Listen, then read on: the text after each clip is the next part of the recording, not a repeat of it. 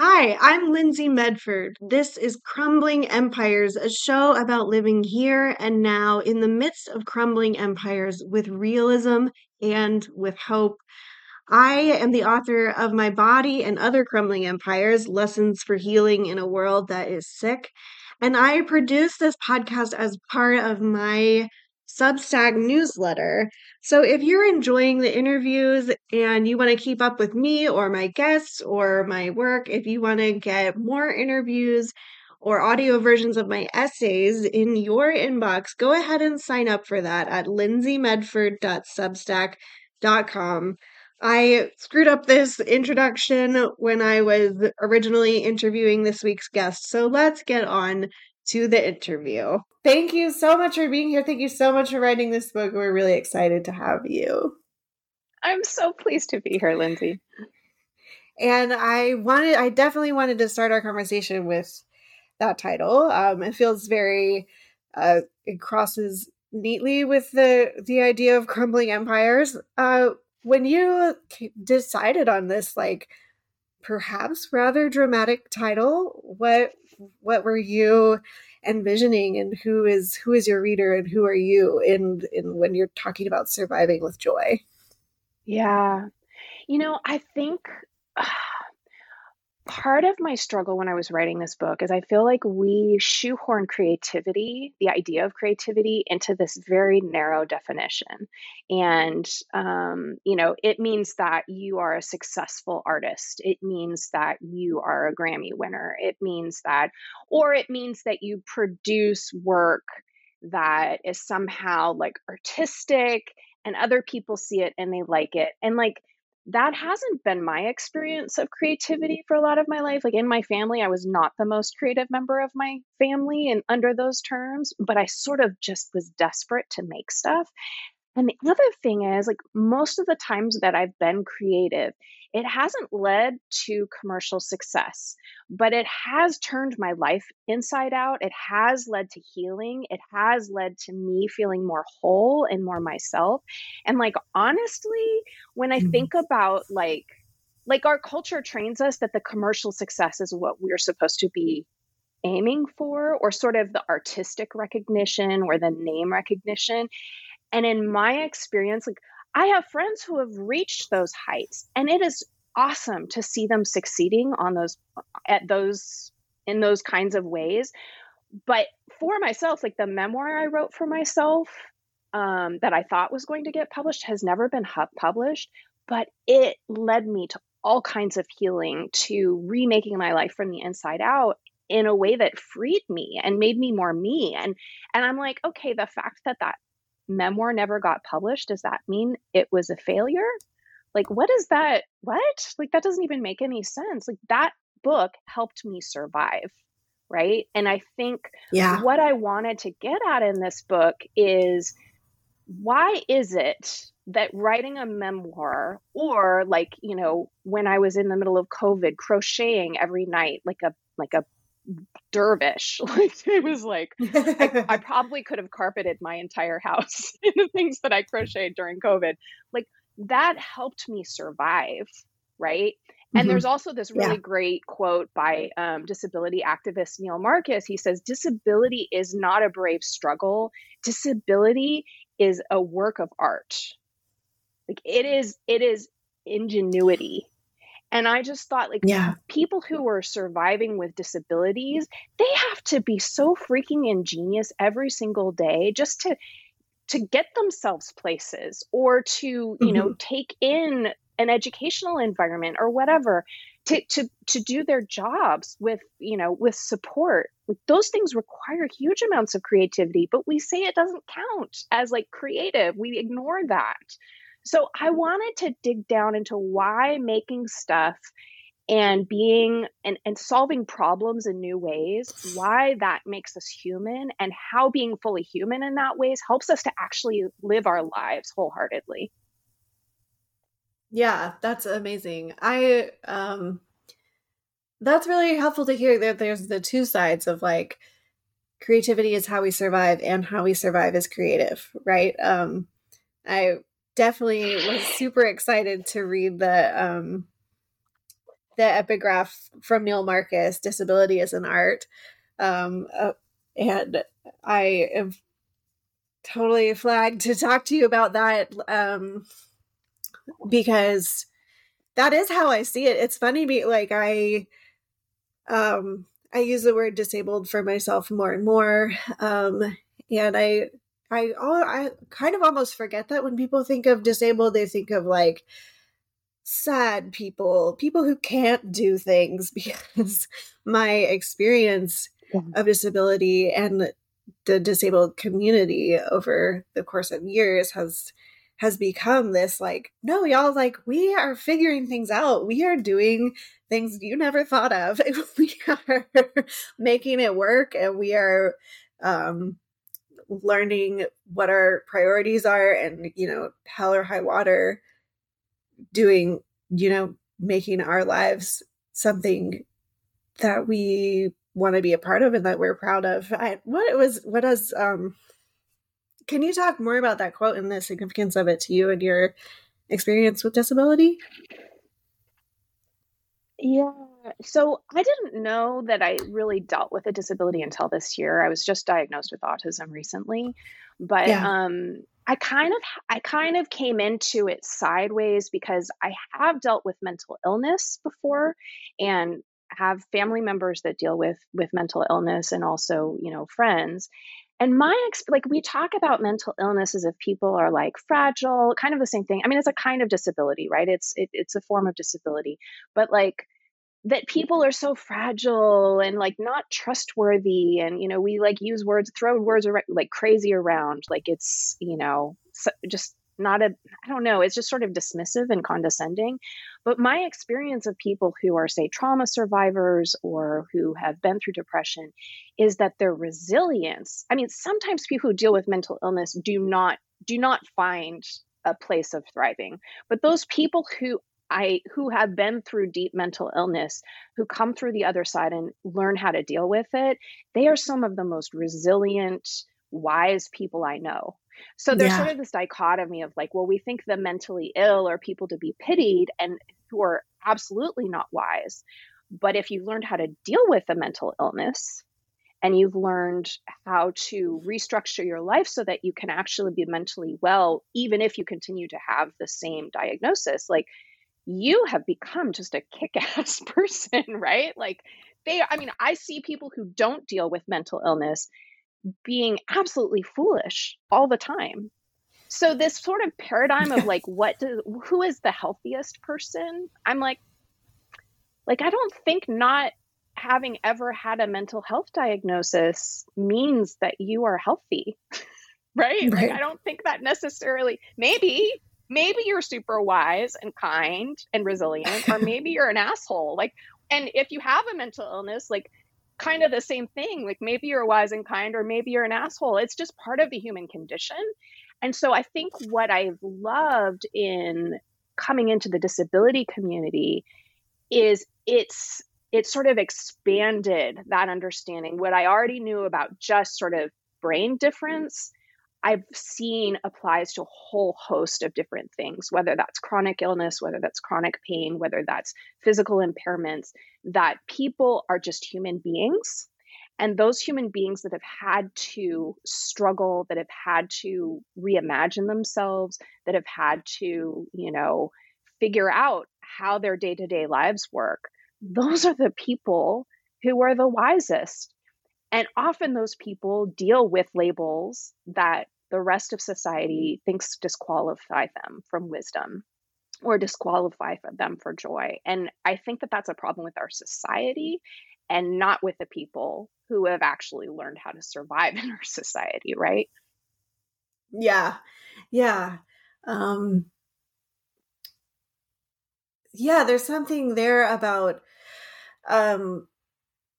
as you said at the beginning, creativity being essential to our survival. And I think there's something, because creativity is essential to our survival and our wholeness, that consciously or unconsciously, there's a reason it gets kind of beaten out of us a lot of the time, or because it's such a resource to draw on to become more whole and to become more connected Right. Well, I mean, like, so like, for instance, my own sweet children, like my youngest daughter is tremendously creative and constantly dreaming up projects. And honestly, like I have mad respect for her skills on many levels, but it causes me no end of inconvenience, right? Like when children are coming up with creative ideas, like they are making a mess. They are like, you know, taking all of the supplies in the house and commandeering them for some project that might destroy them. You know, like it is hugely inconvenient when children, you know, like in school, like if your kids are being super creative in their classes, that it's not necessarily going to be seen well by the teachers because it's disruptive, right? Like they're not staying with the program, right? And so, yes, it absolutely gets beaten out of us, right? And then of course we, you know, consciously or unconsciously again, we get that message if we are disabled or mentally ill or in any way don't fit, we get this message that we are inconvenient, and often our like our creative ways of surviving are sometimes inadvertently shamed, just because they're not like creativity is rarely comfortable. And it doesn't make the people around us comfortable, I think is what you're saying too. The other part of your title of your book is Ordinary Creativity. And I just really loved, I made like print out and frame your meditation on the word ordinary. Can you talk more about that? Oh my gosh, Lyndsey, when I looked up the etymology of the word ordinary, I was like, oh my gosh, it changes everything. So it is related to the word. It is related to the word for order. And it's related to words like ordain and primordial. To be ordained is to mean that God purposes something, you know, or to be in God's purpose. It gets back to, I'm trying to remember now the etymology. It gets back to the words related to weaving. And it means that something has like a regular pattern and is repeated. And literally that's like with threads on a loom, that there's sort of an order there of how you put the threads together. I just thought, like, we think ordinary means nothing special, right? But it's sort of like, no, this is the basic fabric of everything, because our days are made up of all of these moments woven together that really don't look like much on the outside. Like nothing that we do, like doing the laundry does not feel so earth-shatteringly important, but like we don't do anything without clean clothes, right? Like, I mean, you could, but you'd stink. So, like, and, or like, you know, cooking dinner. Sometimes that looks like, you know, giving your kids cereal because you have no bandwidth for anything else, but nobody is going to be able to, you know, get through the rest of the day without you at least providing that amount of care for your kids, right? It might not look awesome, but those are the things that our life are made of, and they're connected to our sense of purpose, to the creation of the universe, because everything is built up of very modest building blocks, right? Like everything is built up of these very small things that on them by themselves don't look like very much, but when combined together make something breathtaking. And I think that if we denigrate the word ordinary, we're denigrating just the very small moments that make us who we are, that give our lives meaning. And I'd like to have creativity anchored in that reality, because the truth is, like, crafting a book or making a painting is also just full of very small things, like a sentence, a brushstroke, that only at the end kind of comes together and doesn't really look like that much at the beginning. I mean, if you've ever done those things, you know, you feel like an absolute putz when you're getting started, like every single time. So if we put our creativity in this idea of ordinariness, that it is both super humble and also connected to the meaning of everything, I think that gives us a little bit of the feel of what is really happening when we're creative, because most of the time it's not going to look like that much, but in the end, it's always a kind of miracle, no matter how humble our our skills are, or the end product is, or what our day looks like is, you know, it is important, even though it doesn't look flashy. Yeah, and survival is that way, right? And I think we sometimes when we're super overwhelmed and we feel like we know that we have to figure out how to survive, we're waiting for like the moment of insight or the rescue that's going to appear. And actually survival itself is a matter of like eating some cereal and doing it again tomorrow. And I just loved the way you wove the creativity and the survival and the ordinariness together over and over and over throughout this book, and in the process made all of those things so much more accessible. And so many of the things you say, like we have to learn to incorporate our mistakes and failures into what we're doing and let them be a part of the process. Like, this is not something most of us have never ever heard before, but it also, for some reason, when it's about creativity, it gets like couched in still like this is a special skill of incredibly talented people. Yeah.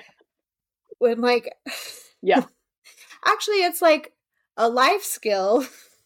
You can apply to a lot of things. Yes. Why do we say creativity in this voice and right. And categorize people as creative and not? Why do we do that?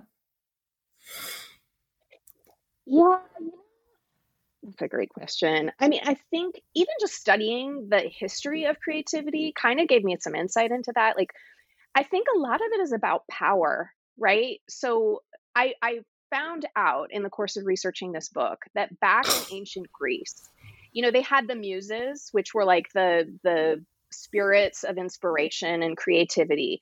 There was no muse for visual art. There was no muse for sculpture. There were muses for theater. There were muses for poetry. There was like multiple ones, different ones for different kinds of poetry, but they didn't have any painting muses because the people who were painting were slaves. Like the people who were making sculptures were usually slaves. That was considered manual labor. And so this idea of like what actually counts as creative is very tied to notions of power, right? Like it's always has been that way. And in our society, the people who have like, who are visibly creative and who are lauded for their creativity, they tend to have a lot of money because of that. Like that is what is counted as worthwhile in our society. And so those people, they are considered hugely creative, but like, back in the Middle Ages, people didn't put like the architect's name on the cathedral because there was not one architect. They would have to have multiple architects over the course of the, you know, 100, 200 years that it took to build something. There would be multiple artisans that were coming to finish a cathedral inside and out. And so the idea that this one person was responsible for this one work of art, like that was a weird concept. Like people were not lauded until the Renaissance individually for being creative. And people just made stuff because they had to. There was no way to go to Target and buy your blanket. Like you had to make it yourself. And so this habit of making things, I think because of our capitalist economy, I think because our understanding of what counts as success and what counts as meaningful is so tied to money, it has erased the work that most of us do each day in our houses in very modest and quiet ways to make stuff, to solve problems that ordinary people have always done and ordinary people without power have always done. And we just don't see how that kind of toxic power dynamic works. And so we assume that what we're doing doesn't matter. you know, that it doesn't really count unless someone else tells us that it counts or someone else pays us money for it. Yeah, which in my experience of my life becomes a little bit of a self-fulfilling prophecy, right? Like if my potholders that I made on my loom don't count, then I might as well just go buy some from the Dollar Tree, and there's less creativity in the world now. Yeah. Yeah. Totally. And I mean, to be honest, and I think also like so many of us are having to work so hard just to get by, you know? But mm-hmm. there is honor and creativity in making do with what we have under those circumstances. And the idea that, say, someone who's struggling with poverty isn't being creative, it's like, okay, have you learned what it is to navigate like the welfare system in our country? Yeah. Right? Like, have you learned what it looks like to put together a meal when you're on food stamps, and what that mm-hmm. the kind of ingenuity that requires, and the planning? Like, those are real skills. Like, I would be helpless in that situation unless I had someone to help me, right? It would take me a long time to learn those skills. So the idea that those are not creative skills, like that's trash. It's not true. But because it doesn't look fancy and powerful and is related to money and prestige, we think it doesn't matter. But it's truly like all of us are doing those kinds of things. And it isn't necessarily only with painting or with yarn or whatever. It's everyday stuff. It's like creativity is just problem solving, basically. Right. Yeah. So many of the things you're talking about make me think about my experience of improv theater in college. And I think that taught me a lot of these things about creativity that are harder to get at without an experience. because improv is collaborative. Improv makes something that it can be recorded, but mostly is never going to exist again in the future. Right. And it's there for the experience of it, for the people making it and the audience as well, just to have to share a moment and then disperse, you know? Yeah.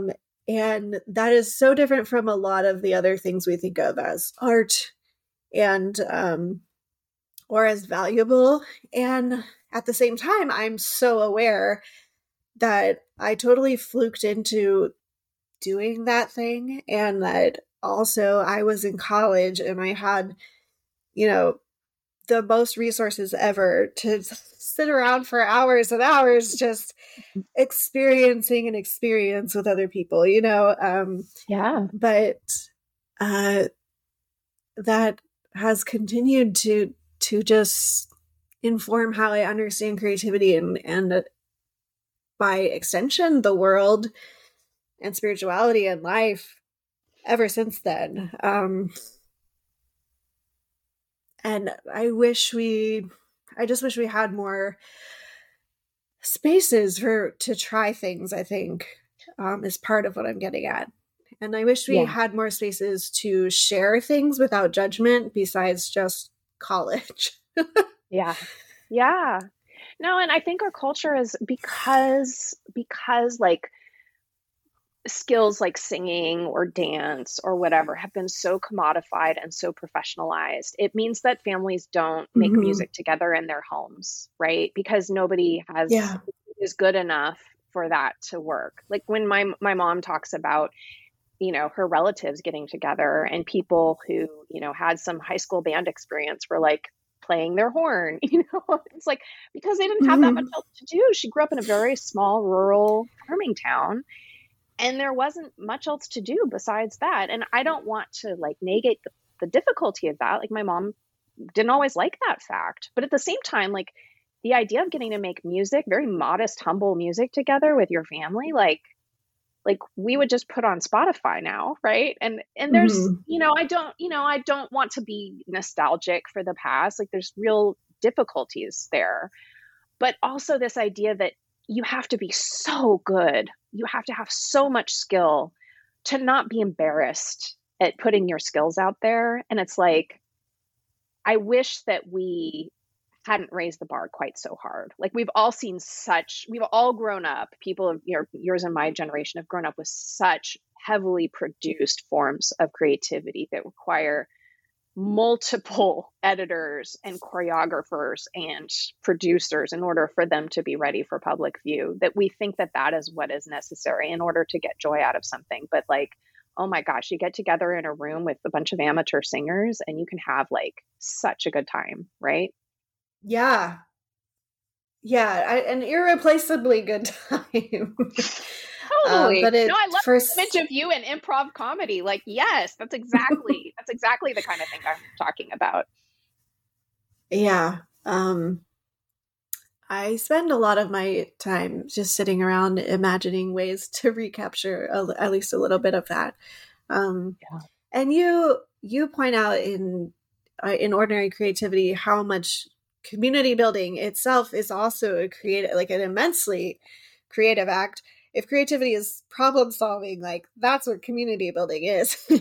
Yeah. And I was really inspired by that too. Thank you.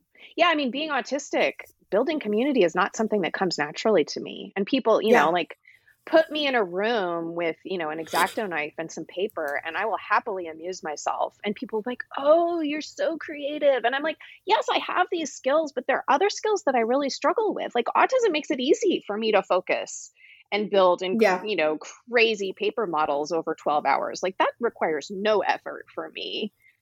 But like, you know, getting a group together for a group dinner, like that's terrifying. Like, oh my gosh, the people who can do that and who managed to get me there and like happily talking to other people, I'm like, you're amazing. Like, how do you do that? That's magical. So it's like we overlook the skills that come easily to us. And I'm saying like, maybe we should pay attention to those things that we do without even thinking because we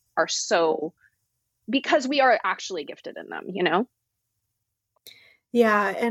And I think just feeling allowed, being willing to pay attention to how we perceive those things as creative, gives us the space to incorporate more ordinary creativity into our lives and more dignity to the humble work that we or the people around us are doing.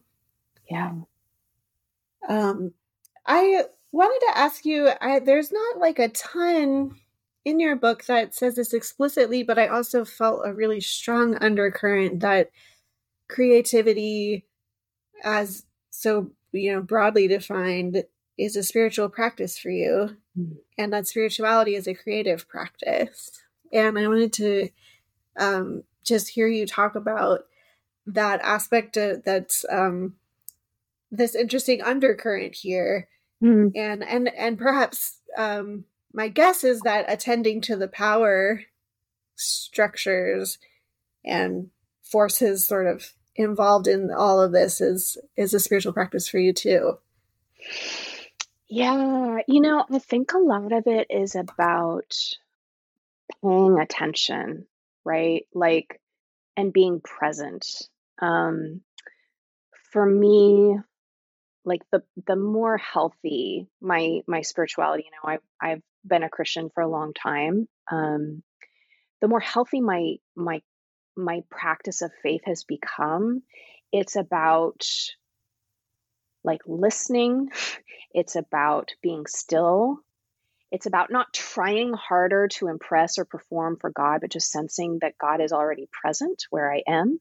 Mm-hmm. And that is a work of our insides, right? Like that is a work of paying attention to a spark of joy or a spark of peace or a spark of yearning.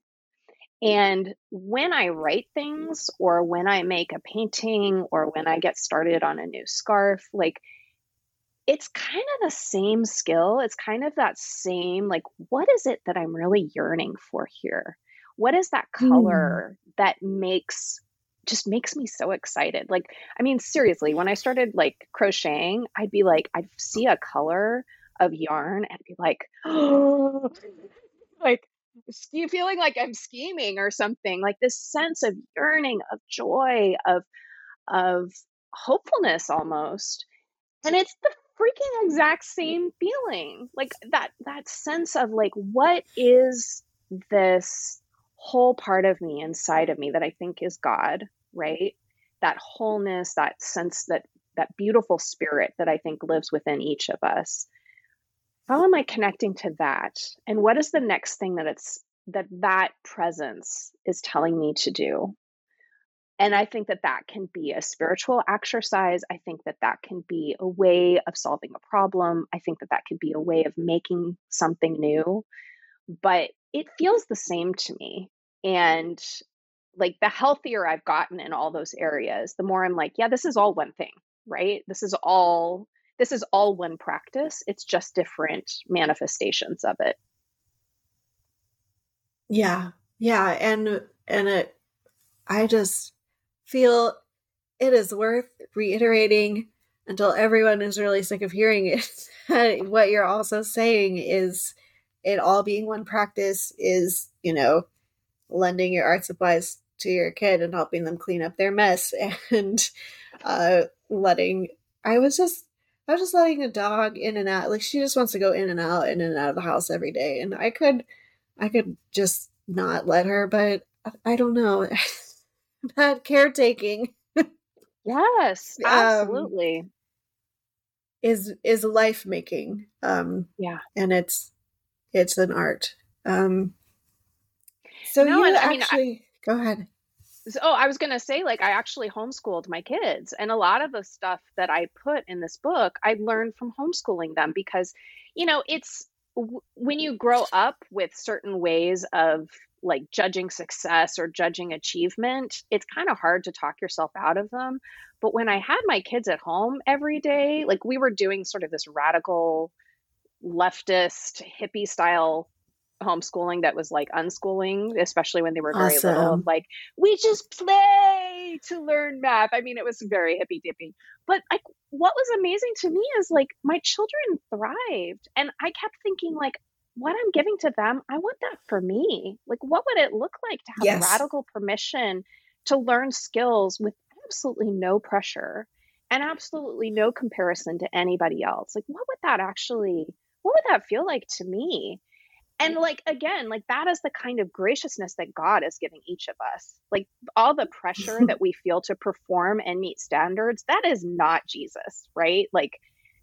It is so much about, becoming like little children and actually loving our neighbors well, and not about presenting a front that people will be impressed by, right? And so, yes, it was absolutely in caregiving that I realized that the sort of permission I was struggling to learn to give to my children, that applied to me too. And that could be, with a dog that you're you just have creaturely needs. You need to be going in and out all day, and I'm going to have patience with that. That is the kind of graciousness that God gives to each of us. And we should pay attention to that and honor it.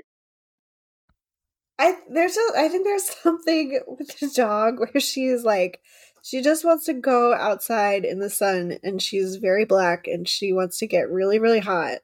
And then come back in and lay on the cold floor. That's what she's doing. And I think of her so much as my mentor in this paying attention to what we love. What you're talking about, just, I love this yarn, and I need to hold this yarn in my hands. You just said, the creatureliness of that. I'm I will facilitate this for you. That's fine. Yeah. Wisdom is to know, this is what I want to do right now. I want to go lay in the sun. That pleasure is available to every freaking human being alive. And how often yeah. do we not give ourselves the freedom to enjoy that simply? It costs nothing. It doesn't even take very much time, and it's available to us all the time. And to learn how to actually do that would be a crazy gift to each of us. Yeah, exactly. Well, you just mentioned hope, and I like to end by asking my guests, how do you define hope, and where are you finding it right now? Oh, we're ending on the easy question, huh? How do I define hope? Maybe you can start with where you're finding it, and then you'll know how you define it. I don't know. I was in therapy the other day, and my therapist was helping me remember ways I'd been resilient in the past. And talking about, like, you face this problem and see how you managed to solve it. And that there was, like, at that point where, you know, like, for instance, when I was home with my kids, that experience for me was quite terrifying in a lot of ways. That was one of the things I was remembering, was the terror of it. And she's like, but you also said that it filled you with joy. Like, I was talking about the terror, and then I said, but it also made me joyful as kind of an afterthought. She's like, let's sit with that for a moment. And I think, to me, hope is, like, how I'm trying to live into hope is remembering those things in the past where I was terrified of something that was actually life-giving, because it's sometimes really hard to be that vulnerable, right? To really allow the thing that you're yearning for to really go after it. That can be really terrifying. But I have seen that it is worth it. And so for me, like, remembering through life experience and just the testimony of people around me that it is worth it to live that open-hearted. It is worth it to go after those things that I'm yearning for. And that hope for me is the radical permission to really do that and to think, like, I have hope that when I live that way, even if it doesn't look successful, even if it's countercultural, even if it kind of makes me feel like a putz to other people, like, hope is trusting that that is the right move, because it is, in the past, always led me to a better place. Awesome. That's amazing. Your book is amazing, Ordinary Creativity: How to Survive with Joy. I'm just going to keep going back to it. I want listeners to know, you talk about the artist way a few times in this book. And you also say, you know, there was a time in my life when it was great for me, and there was a time in my life when it just would have destroyed me to try to do this. It's a really big undertaking.